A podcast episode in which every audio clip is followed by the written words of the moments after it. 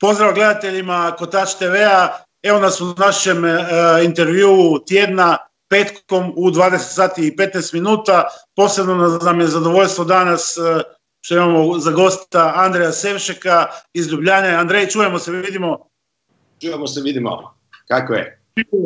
Živio Andrej. Evo, dobro smo samo da te predstavim malo našim gledateljima za one koji te ne znaju. Andrej Sevšek, e, iskusni afirmirani buker sa reprezentativnom povješću rada u glazbenoj industriji, vješt je i u tur i event managementu, diplomirao na ocijeku kulture za fakultetu društvenih znanosti u Ljubljani, a prepoznatljiv znak ti je kapica koju stalno nosiš. Tako? da. Predsjednik si kapa društva od početka 2003. pa do danas, promoter i buker za Gala Hala klubu Metelkovoj od 2003. do danas i promoter i organizator uh, Punk Rock Holiday Festivala od 2011. pa do danas i dalje Punk Rock Holiday Festival koji je jedan od najjačih uh, punk rock festivala u principu u regiji, a i šire. Se slažeš s time? Pa i šire, evo. da. da ne, dobro, sam te dobro predstavio, da li bi trebali još nešto istaknuti? Svog života? Pa, pa ne znam, više manje mislim da je to to, ne znam, bavimo se time i od, od, kad smo bili klinci, ono, počeli smo raditi te stvari, svirali u bendovima i tako i tako je nekako krenulo da smo došli do toga da već, ne znam koliko, 25 godina praktički organiziramo stvari. Počeli sa punkom i punk je još uvek tu. Odlično. To je bilo, ali to su bila moja prva pitanja, e, vratit ćemo se na njih. Samo bi samo za početak ovo aktualno da prođemo ovaj nesretan virus, da te pitam kakva je situacija u Ljubljani, da se situacija normalizira kao i ovdje kod nas u Istri. Je, mislim, vidi se zadnjih par dani kao ljudi su se malo opustili, ima ih više. Um, vani kad, kad prolaziš gradom kao prije još tjedan ili deset dana kao Ljubljana je bila ono praktički prazna prazna.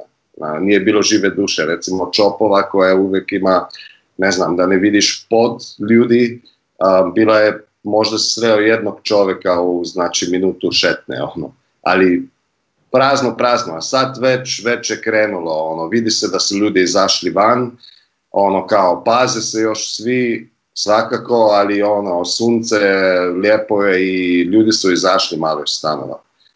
Tako da, nadam se da, da će uskoro ovo, ovo biti, ne znam, neka noćna mora koju ćemo zaboraviti. Nadajmo se. Koliko si ti, recimo samo osobno, ovaj, koliko si bio doma zatvoren i koliko se krećeš danas vani? Pa praktički, ja sam došao, ja sam se vratio iz Tajske, ne znam, 25.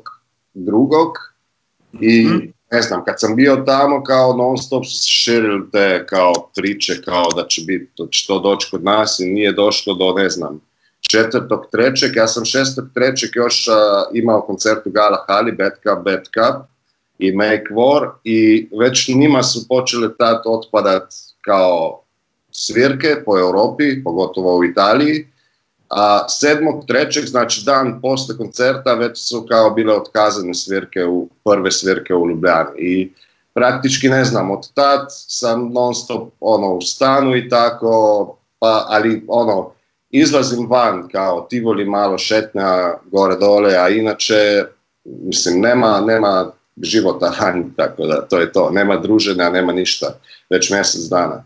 Ono, sa srećom živimo u ovoj dobi kad možemo ovako pričati preko, preko kamere, ali ne znam, nije to to. I sad su svi nekako kao svi koncerti su se preselili na Facebook, ne znam, svi očekuju od nas da ćemo nešto streamat, neke koncerte, ali mislim ono, meni je jako teško to gledati jer ova komunikacija publike i, i, i bendova uživo je to što, što treba održati, ono, ne, nema, nema zamjene za to, tako da ono, ali ka, sad ono, kako sam rekao, kao u Ljubljani se malo otvorilo, ljudi su se malo upustili, kao vraća se život na, na, na ulicu polako.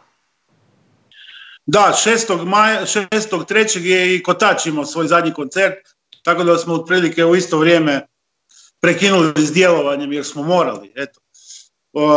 Ništa, ajde, pustimo virus. šta osobno misliš samo još za kraj o tome, o cijeloj toj priči s tim virusom?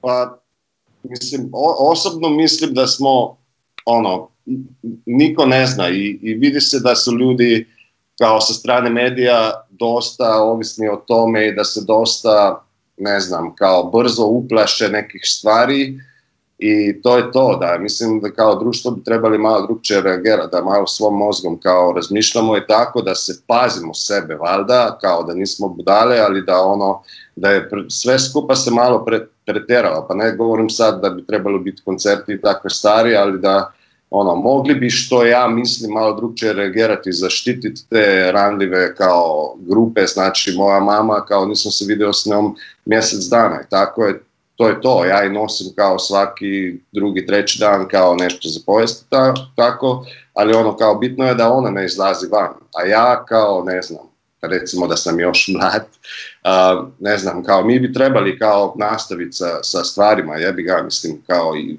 dobiješ gripu, dobiješ ne znam šta i, ali znam da je sve to zbog toga jer je ono, trebalo se tako dogoditi jer su svi kao zdravstveni sistem bi kolapsno ako bi, ne znam, svi se sad razbolili i došli u bolnicu. To je bila ta panika, ne, da jevi ga. Kad imaš normalnu gripu, znaš da si sad kod kuće, a sad se bojiš da ćeš umret toga i svi idu sad znači na UKC u Ljubljani i još su tako kao raširili još više virusa i tako. Ali ok, pustimo to, mislim nisam, nisam da Trump da mogu pričati o tome. Pa ja se samo bojim da ja se samo bojim i nadam sa druge strane da ćemo svi, znači koji radimo u glazbenoj industriju, da ćemo se vra, mo, moći što prije vratiti na svoj posao, jer znam da su svi od tonaca do ljučkara, do ne znam, rodija, ne samo znači artista, nego sva, sva ta čitava mreža ljudi je ostala iz danas na sutra bez posla i to je ono najgore. I niko ne misli na njih. Kao država ne, ne, uopšte ne zna da ovi ljudi postoje.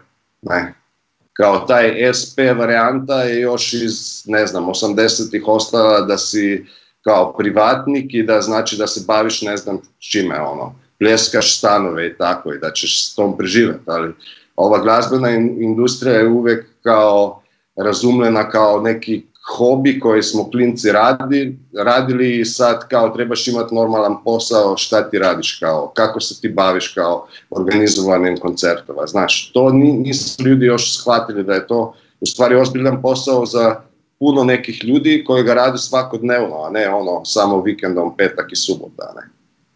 I to je, to je malo strašno u toj situaciji. Nadam da, da, će, da će izdržati ovi ljudi, ali znam da hoće jer smo navikli na znači festivalske i koncertne minuse i uvijek smo nekako preživjeli. Tako da ćemo, mislim da i da je od tu. Da, reći ću ja, strah je pobjedio, a isti ti koji, koji su poticali strah će sutra prodavati lijekove protiv virusa. Tako nekako otprilike. Ajmo se mi baciti na, na muziku, na glazbu, na, na ono čime se bavimo cijeli naše živote. Ti si inače rođen u Trbovlju, od kuda nam dolazi Lajbah, jedan od svakako najpoznatijih slovenskih bendova svih vremena. Kad si došao u Ljubljanu i da li si se već u Trbovlju počeo baviti glazbom? Um, pa da, u, u, Trbovljama sam, sam počeo kao organizirati koncerte dok sam još bio u srednjoj školi. Mislim, bilo je smo ekipa ono, pankera i ne znam, bilo je puno bendova, znači Trbole je bio kao, nekako bi mogli neke usporedbe napraviti sa Pulom, znači nije, a, znači centar države, ali ima jako, jako dobru ono, punk scenu, puno bendova je bilo u 90-ima i jako dobro je živjela scena. Čak mislim da je najpoznatija scena bila baš iz, iz Ne? I Ljubljana je dosta blizu, znači ne znam, sa vozom si došao u 50 minuta praktički na Metelkovu, tako da smo ne znam, inspiraciju nekako dobili iz znači, Metelkove, Galahale, svi tih koncerata. Počeli smo lokalno, ne, ne znam, prvo sa bendovima iz okoline, a onda sve više i veš, više i stranih bendova, tako da se dobro razvila scena. A onda u 96. 97. sam počeo studirati i preselio se u Ljubljanu. I tad smo još friendovi kao imali neki band i to i iznad Gala Hale smo imali prostor gdje smo imali probe i tako. I nekako je ispalo da, ne znam, ova ekipa koja je prvih pet godina vodila Gala Halu, nekako je završila kao svoj posao i onda smo mi mlađi ono, uskočili unutra i u stvari do danas tako ostali.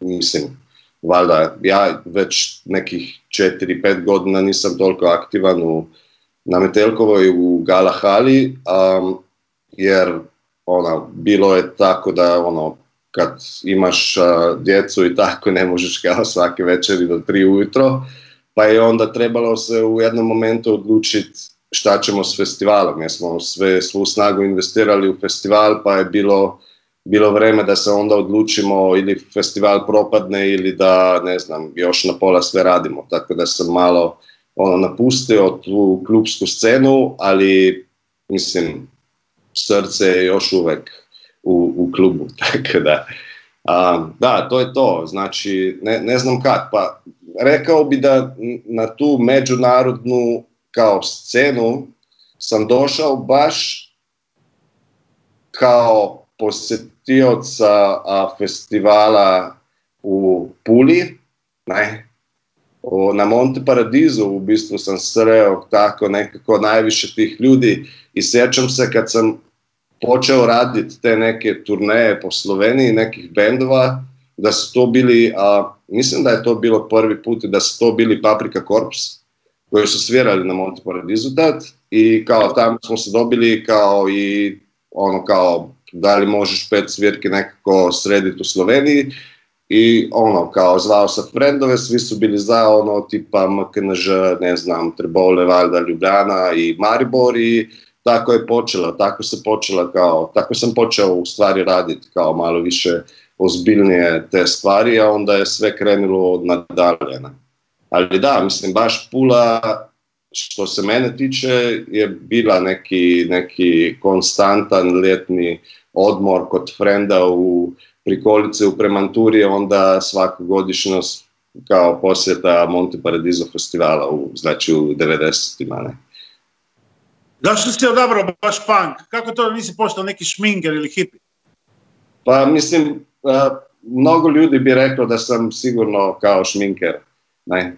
Kao, mi smo izašli iz tog skate punka, znači u 90-ima jebima, ja nisam živio u 80-im, a, tako da smo početak 90-ih kad smo skatali kao poznali smo taj žanar nekako iz hip-hopa i nekog trash metala jer smo čuli da kao Americi kao trash metal i speed metal kao slušaju skateri, smo onda polako došli do, do punk roka i ne znam, šta je znam, to je Trbole je grad kao Pula, kao sam rekao. tamo kao da se šminkar trebao svi imati pare, a mi smo bili svi, smo živjeli na ulici, znači na ulici smo odrasli kao cijelu srednju školu, kao bio je trip da poslije škole ideš van da si van do navečer i to je to. Znači nisu nas zanimali neke stvari tipa MTV i tako, nego smo kroz družene vani kao cijelo vrijeme kao skupljali informacije i tako širili neke stvari ne znam. Ja ne znam kako bilo koja druga scena funkcionira jer živim to već skoro 30 godina na isti način praktički.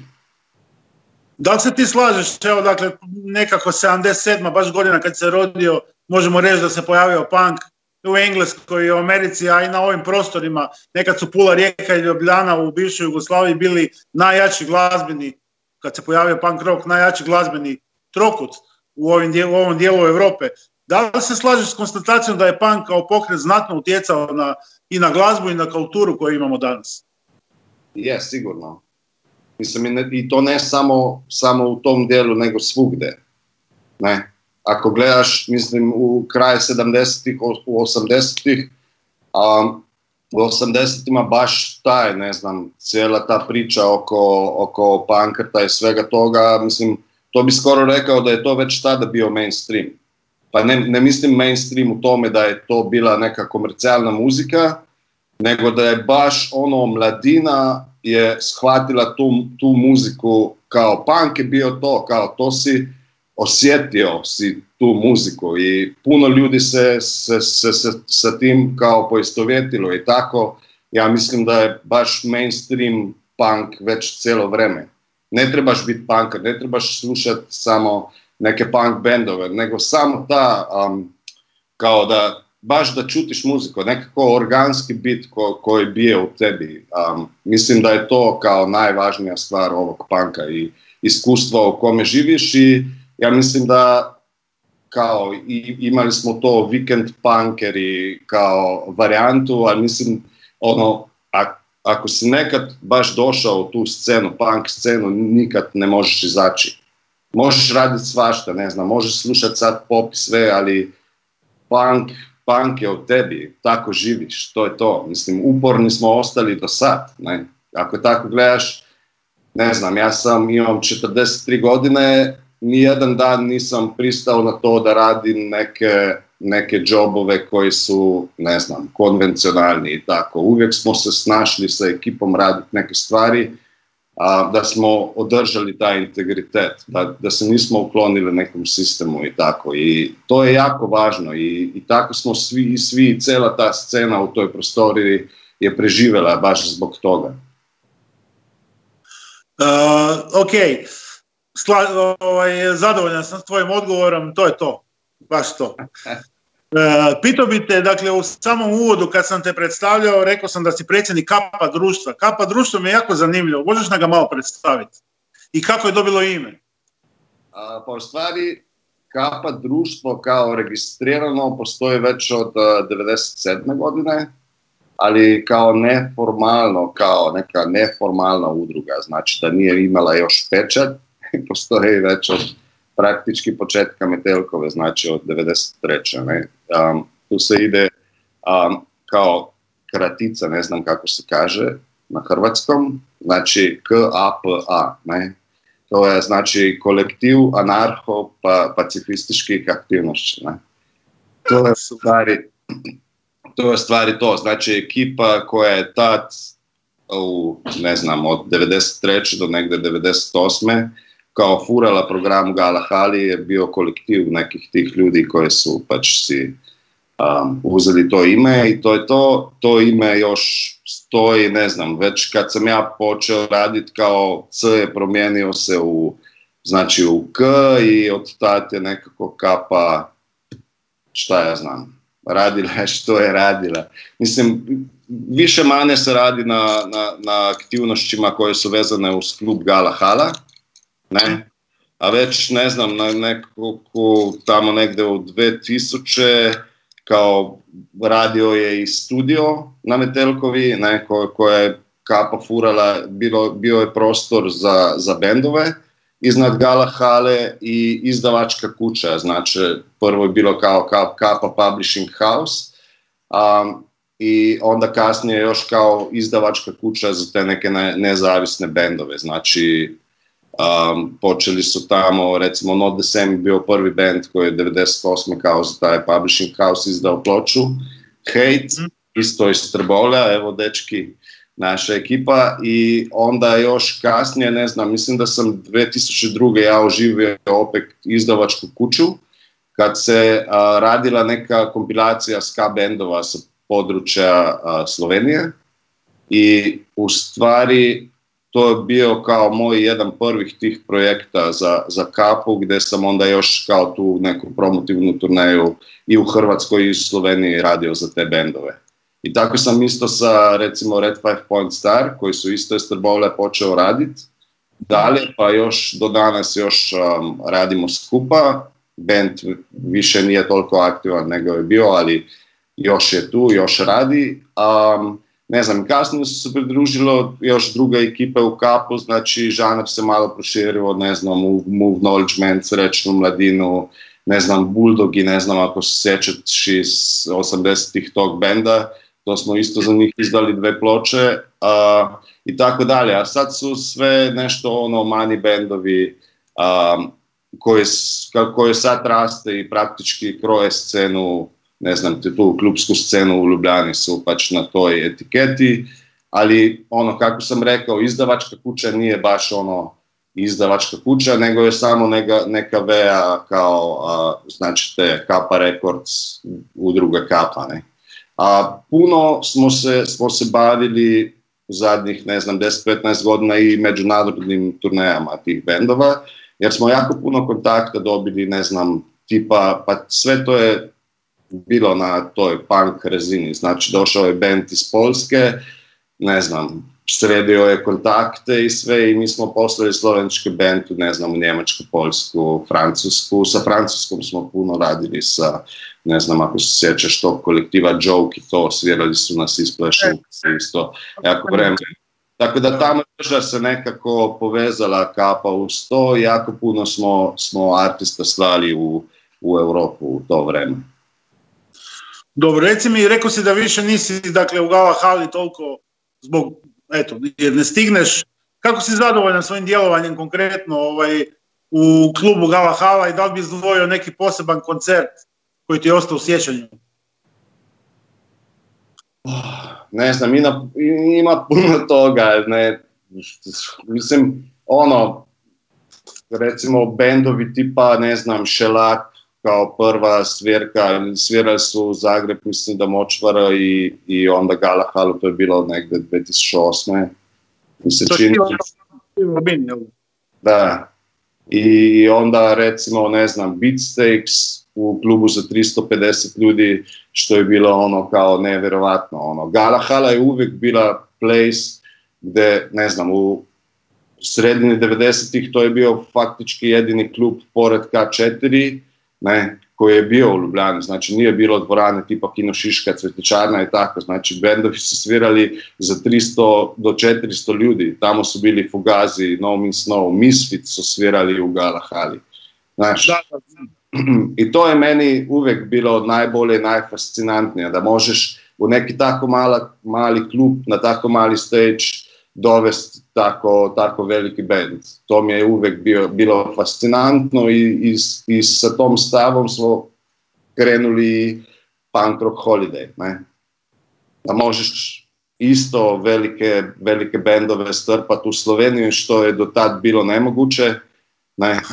Da imaš u jednom tjednu 30 top punk bendova da, da dolaze u Sloveniju jer zadnjih 10 godina ne znam ako je bilo 20 koncerata na, na godinu, pa nije bilo, možda 10, znaš.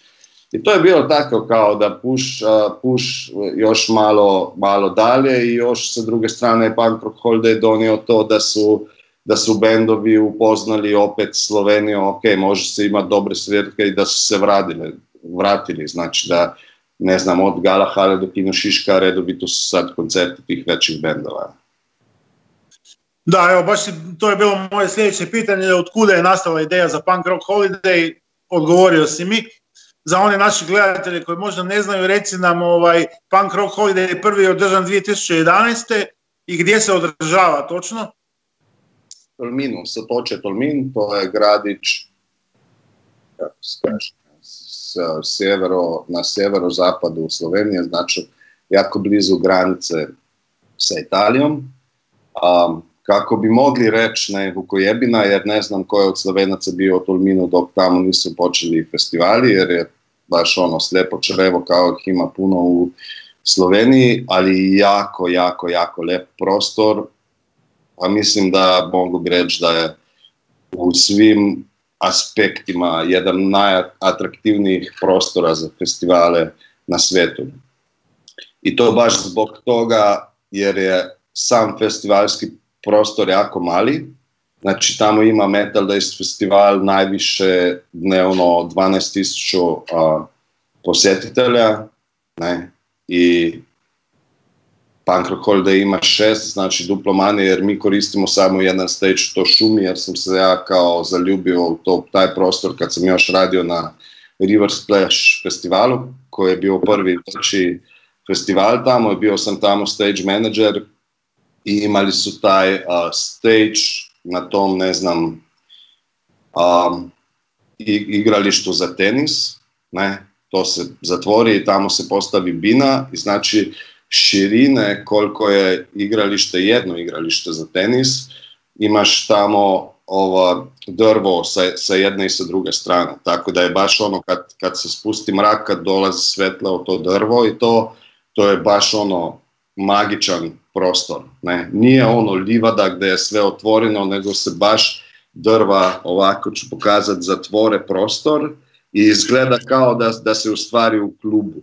I to jako, ja mislim da je to najvažnija fora toga um, da se održavaju kao koncerti tu, jer ta klubski feeling, kad si nabasan u neki prostor, da tu se bude u stvari najbolja atmosfera na koncertima.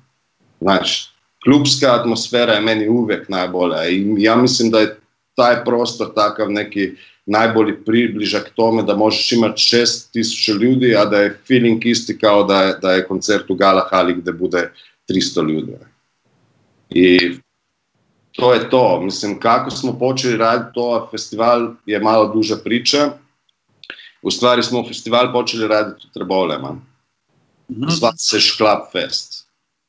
Radili smo to dve godine i uvijek su bili problemi jer smo, ne znam, ja sam tad imao već 30 godina, a znači vlast, ne, tamo i svi kao prisutni od kojih smo trebali nešto dobiti, su se ponašali kao da sam još uvijek klinac od 15 godina.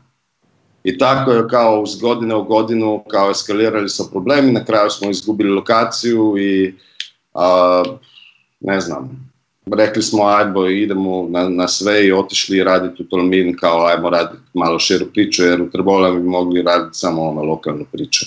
Ništa više, a Tolmin ta lokacija omogućava baš to da imaš fotke sa plaže i tako, tako dalje i atraktivniji je festival svakako. Ne? I tako smo počeli raditi 2011. u, u Tolminu. Kako vam je prošao taj prvi festival? Sjećaš li se ono, kako ste prošli sve, koliko je bilo ljudi i znam kako je to kad se radi prvi put festival, kad je prvi. Kako su bila vaša iskustva? A iskustva su takve da sam ja još uvijek planiram na tome da ću, da ću um, napisati scenarij za film. Jer će biti to ono, ono najdramatična komedija do naj, naj, najgori horror film. Um, jer se tamo smo, doslovno smo trebali sad reći, ok, nisam više čovjek, nego sam superhuman i znaš, bit ću danas superman i sredit ćemo sve, tako je bilo. Mislim, nije bilo novaca, pretprodaja je bila u kurcu, mislim, totalno, nas se iznenadilo kako, ono, nismo probali na, na ovaj line-up više karata, znaš, kad si imao Šklatfest, ne znam, tisuću ljudi, valjda će NoFX ti bendovi dovući, ne znam, tri tisuće ljudi, na kraju je bilo, ne znam, karata 1500, a trebali smo 3000, znaš kakva je to financijska katastrofa. Posuđivali smo novce, zvali frendove, ne znam, ej, treba mi do sutra 5000 eura, inače mi redari ne dolaze. Znaš, sorry, friend, kao probudio ga u pet ujutro, daj, molim te, idi do nekoga, posudi, ne znam, 10.000 eura za par dana samo da platimo stvari i onda ćemo vratiti. Tak, tako je to bilo, doslovno svaki dan.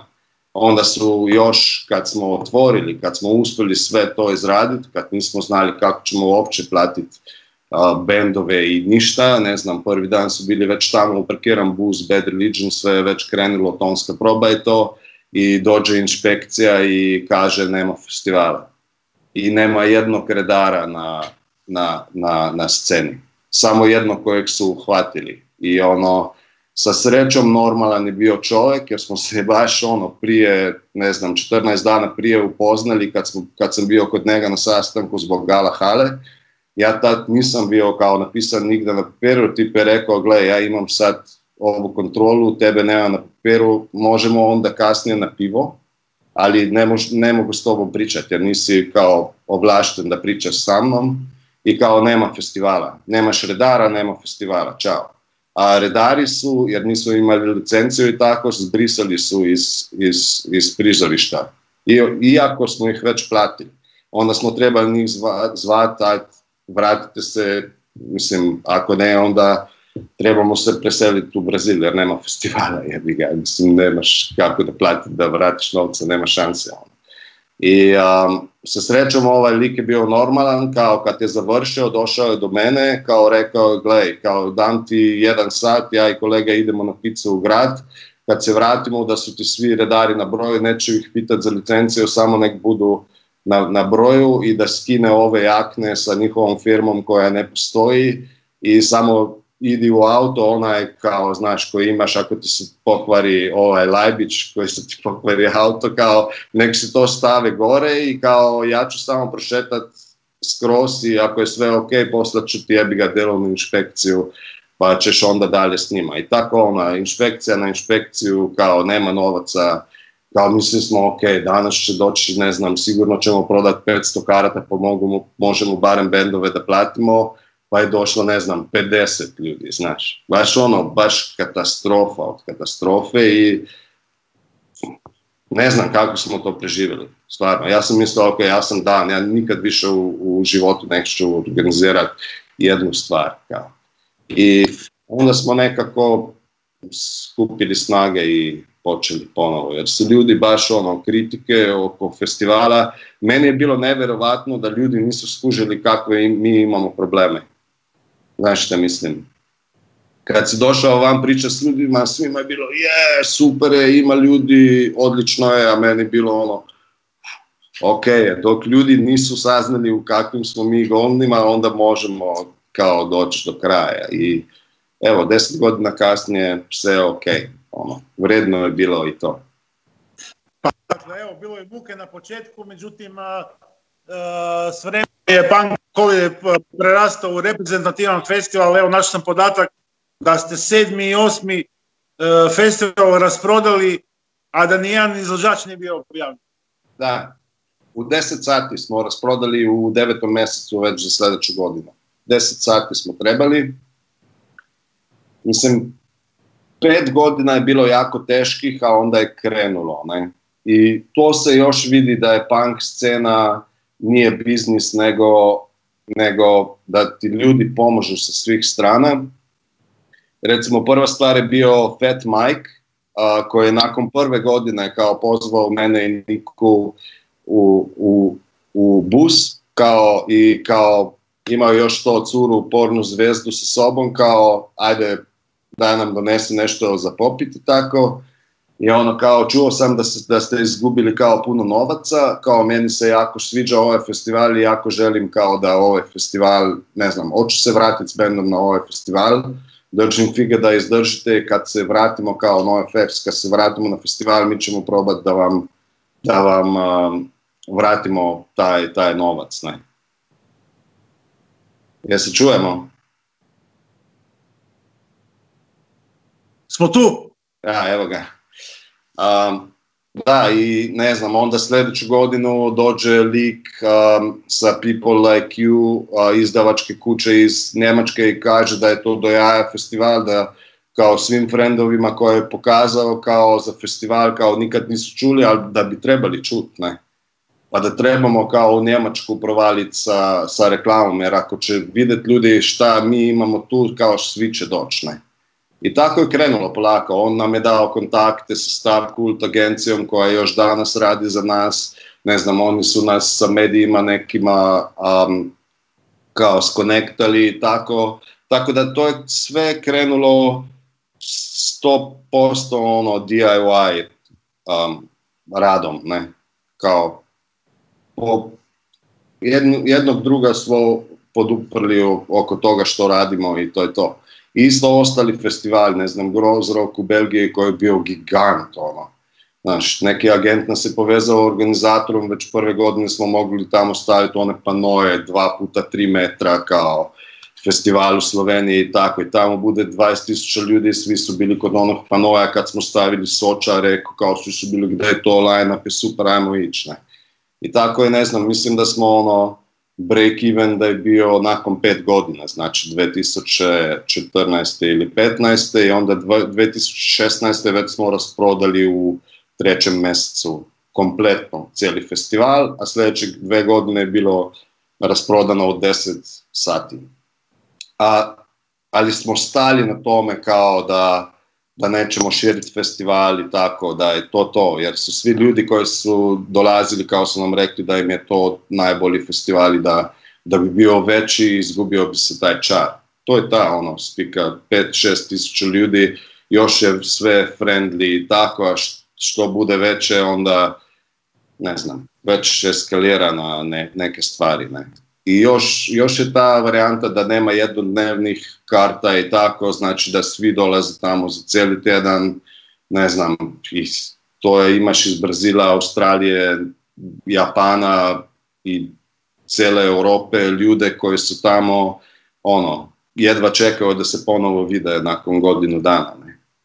I to je jako lijepo ono vidjeti. To se vidi i sad kad smo trebali odgoditi festival na sljedeću godinu, ja mislim da rijetki su festivali koji su dobili toliko potporu a, koje što smo mi, mi dobili sad. Ne. Niko se ne žali, svima je jasno, svi bi htjeli pomoći, svima je ono, bilo bi im jako žao da ovaj festival ne postoji više i to je naj, naj, najbolja stvar koju možeš napraviti u životu. Da se svi tako osjećaju, ne da si maznuo pare, ne da si ono pretjerao sa stvarima i tako festival je ostao true u tome što je počeo raditi, to su potporili ljudi i, i to je kao naša zahvala njima da, da nismo postali idioti nakon, nakon to vremena.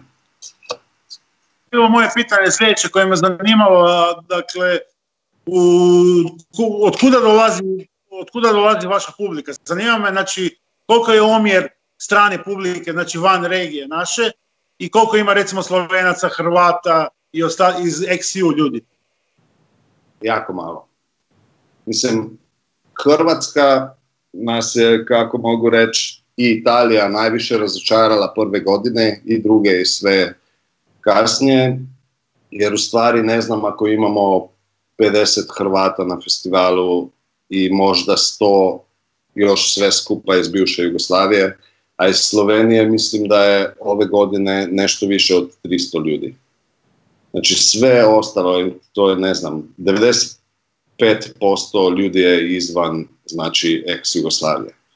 Što mi je jako žao, a sa druge strane kao organizator ne možeš ništa, ništa da napraviš oko toga, jer ako ljudi nisu, mislim, stvari o tome da, da je publika u ovim prostorima navikla na vikend varijantu, znači ideš petak i subota i još to pola njih bi došlo u petak ili subotu. Ne. Mhm. U osmom mjesecu, u sredini osmog mjeseca i ljudi idu u premanturu u svoju prikolicu ili ne znam gdje i ne zanima ih otići na punk festival. Jednostavno nemamo tu kulturu um, masovno, ne. Znači imamo znači 500 ljudi koji bi došli na festival za tjedan dana, a 2000 ljudi neće doći, jednostavno. I u, u tomu smo odustali, ne znam, nakon dve, tri godine jer smo vidjeli da ne, ne možemo se maknuti iznad tisuću ljudi iz regije. Ne? I mm. trebali smo se, da bi festival ostao, trebali smo znači se povezati sa Njemačkom i tako dalje, da smo mogli zadržati festival, da smo financijski pokrili troškove i tako. Ne? I jako mi je žao da nije više ljudi, ali ne znam zašto nikad nisu, ne znam, masovnije došli. I još je stvar, da, da mislim da je ono, ne znam, ne znam zašto je neki kao stav u, u, tim našim prostorijama da ako je nešto, ne znam, ako si punker onda treba biti sve jeftino ili čak besplatno i tako, ne. To je baš ono bilo kao kad je karta bila 100 eura za, za pet dana, kao svi su rekli fuck off, kapitalisti, kao preskup je festival, a s druge strane sorry stari moj, ideš u premanturu u kamp i platiš 25 eura na dan za, samo za, za kampiranje. Znaš, a to ti nije teško da kapitalistima nosiš novac, a punk festivalu ne bi, ne bi dao. Ne? I tako da ono, jednostavno previše je bilo toga i odustali smo od toga i da kažem ono, svi ono stranci su jako bili zadovoljni sa time što mi radimo, a u tim prostorima uvijek bude, budu kritike, ne znam, to nije ok, ovo nije ok, znaš što mislim. Kao što je domaće, ne, svi kažu, ma ne, ono, kao, nije dovoljno dobro. Kao. Tako da, evo, to je to. Ajde, nadamo se da će biti bolje, jako baš ne smrdi da će biti tako, ali vidjet ćemo optimizma i, i naprijed. E, reci mi, NoFX i Bad Religion su nekako najveći bendovi koji su svirali na Punk Rock Holiday. Da li postoji još neka lista želja i neke bendove koje bi htio vidjeti, recimo Rancid? Oh, ja pa da, sigurno, mislim, sve, sve te bendove bi voljeli vidjeti na festivalu, ali opet je stvar, ovisi o tome da, ne znam, neki bendovi frekventno su na turneji, neki nisu, evo, Rancid nisu, kao nisu bili na turneji u Europi već 10 godina, i ako dolaze, oni dolaze na ne znam neki festivali ili bili su pred grupa Grinde i tako, njima se ne da više otići na turu. I da kažem malo tako, ono, bolji ih kurat za punk rock holiday za tu scenu. Ne. Ako se njima prdne, oni će doći, ako ne, onda ne. Tako da, deset godina smo faktički potrošili da se bavimo s njima, da li će doći, neće doći. Ono, pola godina se dogovaraš, onda kažu neće doći sljedeće godine u Europu. Pa smo malo odustali od toga, jer, um, jer nam puno više znači ovih bendovi tipa Pennywise tako koji se žele vratiti, koji znaju za kakav festival ide i znaš, i, imaju najbolji nastup na Punk na Punk baš zbog toga jer se jako žele tu svirati. A ne znam, Rancid gledao sam par puta, super, ok, voliš ih vidjeti uživo, ali ne znam, nema, više to te energije iz stage i Punk Rock je postao nešto drugčije. Ne?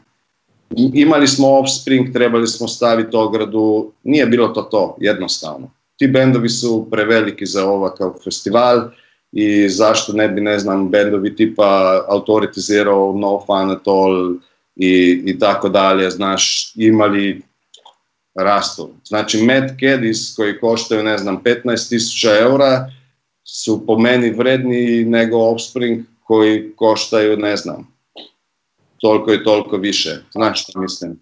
I ljudi, ekipa koji, koja posjećuje festival, nije, nisu oni kao ajmo imat Green Day, Blink-182, ne znam koje bendove, ne. Tako da su, jako je to, to što sam prije rekao, da radimo klubsku scenu na razini festivala.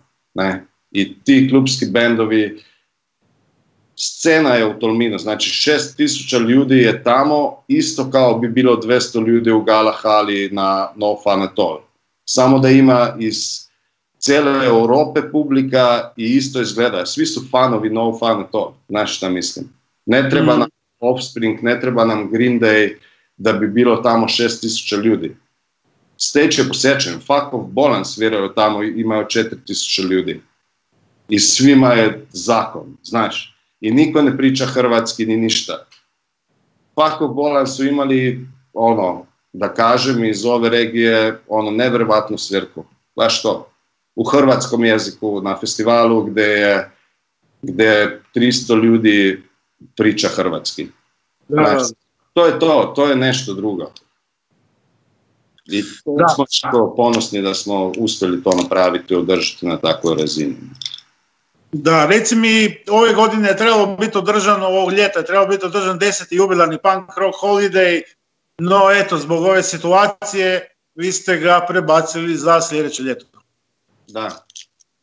Mislim, nije još oficijalno, ali ja, to će, mislim, to smo već najavili da će se dogoditi, samo čekamo da se ova naša država kao sjetni kad će nam oni reći da je to to, jer mi oficijalno ne možemo bez toga odgoditi festivala, jer to znači da smo propali. Ne? Treba više sila, znači treba država da to da, da kaže. Ali da, svima je postalo jasno, do prošlog tedna još smo svi pričali sa bendovima i sve, znači osmi mjesec je još bio sve po planu, kao svi smo bili optimisti da će do tad kao biti sve u redu, da će se festivali svi u Europi tog tipa mogu držati, da će bendovi imati opet turneje i tako. I onda je Njemačka požurila i Belgija sa time da do 31. Um, osmog nema višeg, viš, viših okupljanja i u stvari bendovi su počeli u pet minuta od objave kao počet odgađati turneje ali sa srećom smo sa svima dogovorili da je najbolje za sve nas, ne? da izgubimo najmanje novaca, znači i bendovi koji neće ove godine zaraditi ni jedan euro i organizatori, cela scena, da sve skupa ono preslikamo na 2021. Znači isti datum, isti line-up, isto sve i tako smo i nekako zadržali svi festivali ljude, kuže ljudi da ono, nismo mi sad u poziciji da vraćamo te novce jer u stvari, ne znam, festival se radi 30, 365 uh, dana na godinu, tako da mi smo rasprodali već u prvom mjesecu, znači sve promocijske aktivnosti smo temperali, znači od osmog mjeseca prošle godine do prvog mjeseca ove godine. Znači, svi ti novci su potrošeni, investicije u ne znam šta, sve, um, valjda troškovi ofisa, ne znam, bendovi neki su već plaćeni i tako, i da to sve sad padne, ono, festivale u kurcu isto kao 2011. godine. I to cijela scena u, po, po svetu, faktički, ne. Tako da je jako važno da je publika svjesna toga da čim se otvore klubovi, da idu na koncerte, da, da jer ako će tako da nastavi, ako publika ne, ne podrži tu klubsku scenu, glazbenu scenu, sve će se izbrisati, neće biti više toga. Preživjet će u stvari samo ovi najveći koji ipak ih boli briga, oni ipak prodavaju, ne znam, još u digitalnom svijetu svoju muziku i to je to. A ovi bendovi koji sviraju, sviraju live, ostali su bez svega. Oni ne prodaju ploče, oni sviraju koncerte. Ne? I sve to će, će otići u propast ako ljudi odmah kad bude kraj te karantene ne, ne dolaze na koncertove i, i suportiraju ovu scenu. To, to je sad najvažnije. Ne. To je bilo moje sljedeće pitanje. Da li misliš ako se nastavi ova politika straha da bi to moglo ovaj, definitivno uništiti na neki način ovu industriju kojoj pripadamo, kojim se bavimo, da li misliš da, rekao si sam da to na internetu nije to to, naravno da se slažem s tobom, međutim da li misliš da bi ljudi mogli promijeniti navike baš zbog tog straha i početi konzumirati glazbu isključivo iz svojih domova? Ne, mislim kako sam rekao, to je pop scena funkcionira na takav način. Znači pop izvođači rade muziku da bude dostupna znači na internetu i tako ova rock and roll scena ne, mo ne može živjeti na internetu. Nemoguće. Znaš, rock and roll je, je to je to, da mladi izađu van, da se druže, da, da ima žestoka muzika, da popiješ koju, koju pivu, da se družiš, da izmenjuješ kao ideje, neke stvari kao na face to face razini, a ne ono da čitaš gluposti preko interneta. I tako smo, ono, zdrav mozak tako, mislim, nemoguće je da, da se to seli samo na internet. Dobra je neko za, za tu varijantu da se preskoči malo sve to, ali mi smo družbena bitva, mi trebamo imati kontakt sa drugim ljudima, upoznat druge ljude i tako dalje. Ne.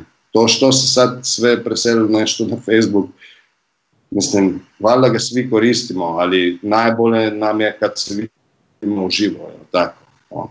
To je to. Je to i nema šanse i ta energija koja, koja se preliva od bendova do publike i natrag, to je nešto što čini rock and roll svirke tako dobre. Ne, ja isto nisam pristaš tih stadionskih koncerta gdje je isto sve, ne znam, kao da gledaš na panovu band jer ne vidiš na binu jer je sve tako glomazno i tako veliko. Baš to, klubska scena, te manje svirke gdje, ne znam, se možeš čak i upoznat sa izvođačima i tako. To ja mislim da najviše znači u životu. Da, reci mi, prodali ste karata, ako se službeno prebacite, dakle, za sljedeću godinu, što je možda već izvjesno, da li ćete vraćati ljudima novac ili će vrijediti karte za sljedeću godinu? Ne, karte vrede za sljedeću godinu. To smo svi festivali i bendovi odlučili da je to najbolje da scena preživi.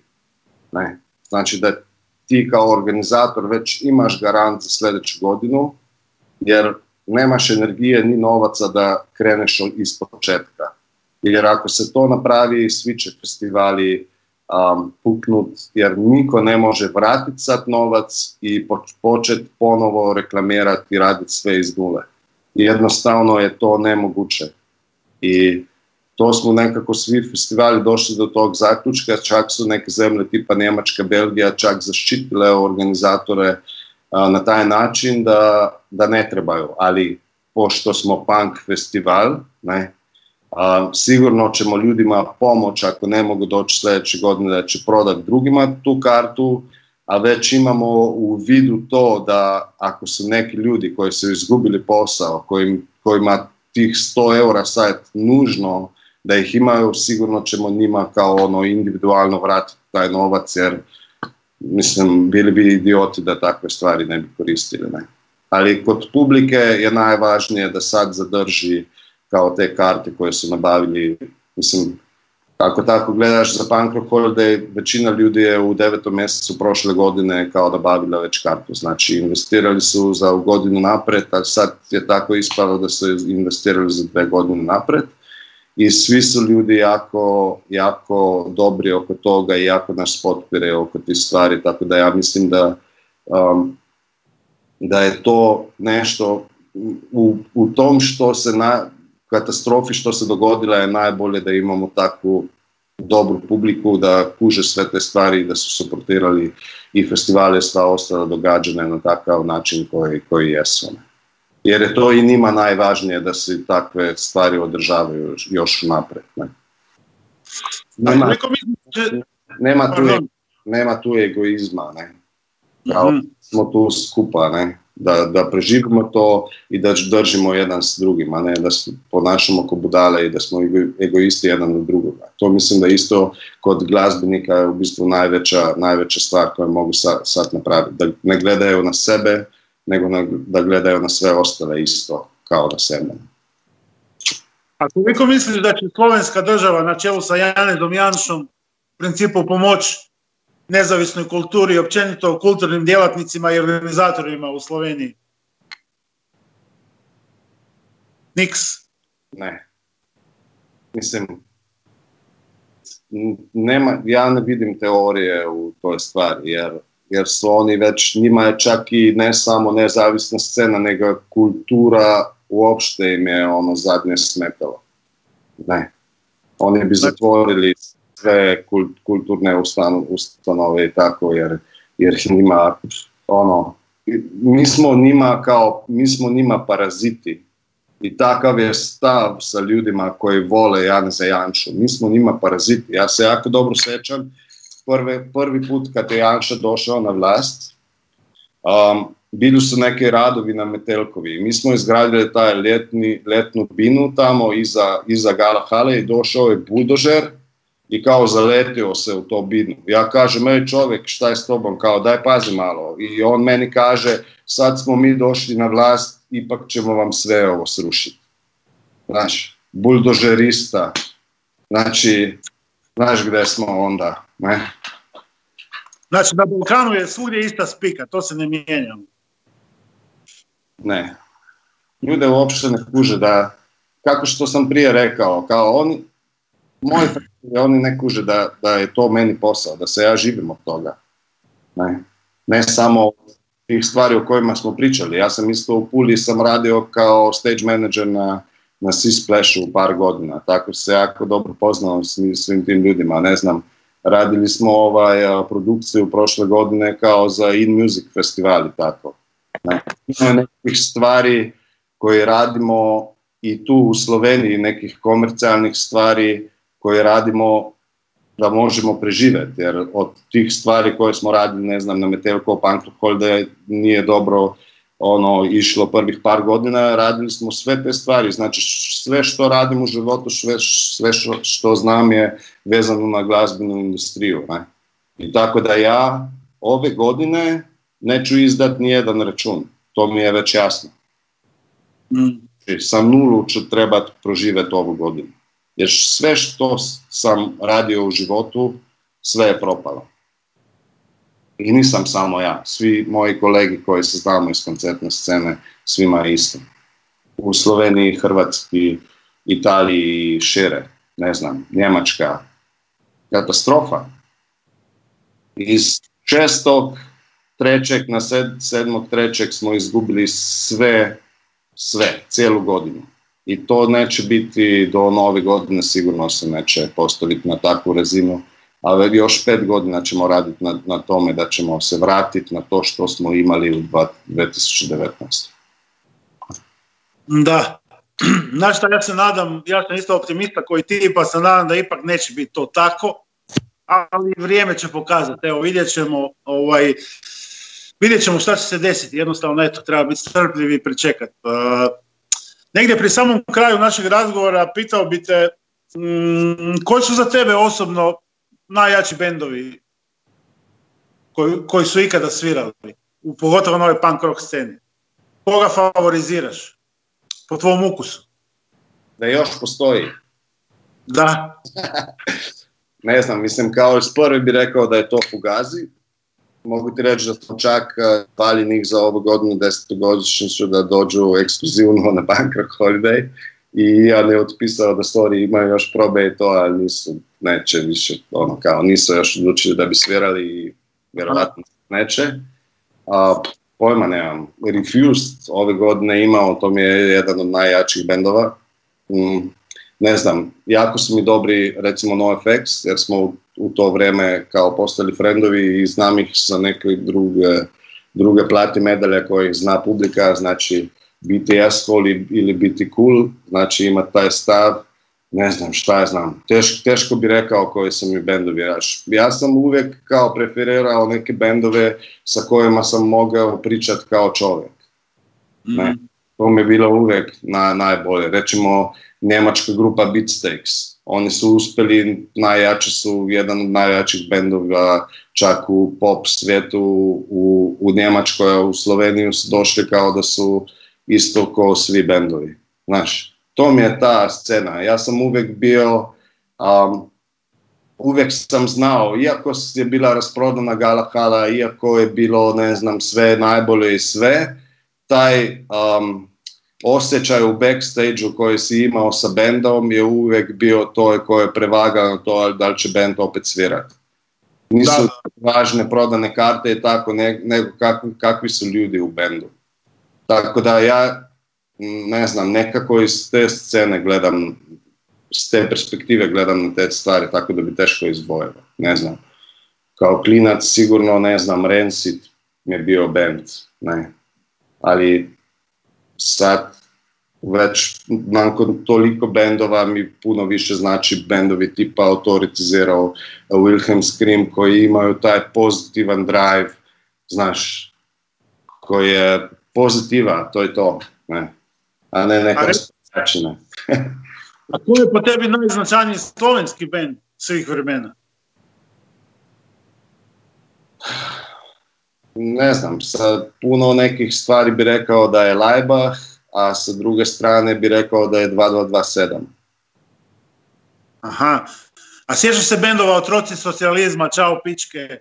Da, sjećam, ali to nije bila, znaš, ja sam 77. godine sam se rodio, ja sam počeo slušati bendove tipa 91. druge, treće, tako da to je bilo jedna faza kroz koju smo otišli, ali sve to su slušali, ne znam, ljudi stariji 10 godina od mene, ja još, ne, da, mislim, ti kužiš to jer, jer si doživeo, a kod nas su već bili ti bendovi su bili mrtvi, ne? Nisu više postojali u 90-ima, pa onda mene je uvijek to koncertno iskustvo bilo najvažnije što se benda, benda tiče, ne? ne samo što slušaš, ne, nego koncertno iskustvo je meni jako važno, tako da bendove koje sam video živo, oni su na meni pustili pečat, ne? a ne bendovi koji slušao ovako. Ne? Dobro, Andrej, znaš šta, mi smo ti jako zahvalni evo što si danas našao, evo skoro sat vremena smo ovaj, u razgovoru, u našem intervju tjedna. Za sam kraj bi te pitao, evo ljeto, dakle ne, najvjerovatnije neće biti punk rock holiday ćeš doći kod nas na more? Sigurno, ja svake godine idem na more. Ako ne u Pulu, onda na Krk. Ali ne, sigurno sa Amerikom smo pričali već i s Đurom pa to, pa ja mislim da trebamo se ove godine okupiti malo ekipa stara pa otići na pivo i to je to. Premantura for the win, ne? Znači vidimo se ovo ljeto kod nas, e, a sljedeće, ako bude tako, u Tolminu. Ajde, dobrodošli. Hvala ti Andrej, e, hvala ti što si bio naš gost. Velik pozdrav tebi i Ljubljani i nadam se da se vidimo što prije. Pozdrav i natrag. Jako dobro što ovo radite, tako da samo dalje. Ajde. Hvala i živio. Ćao.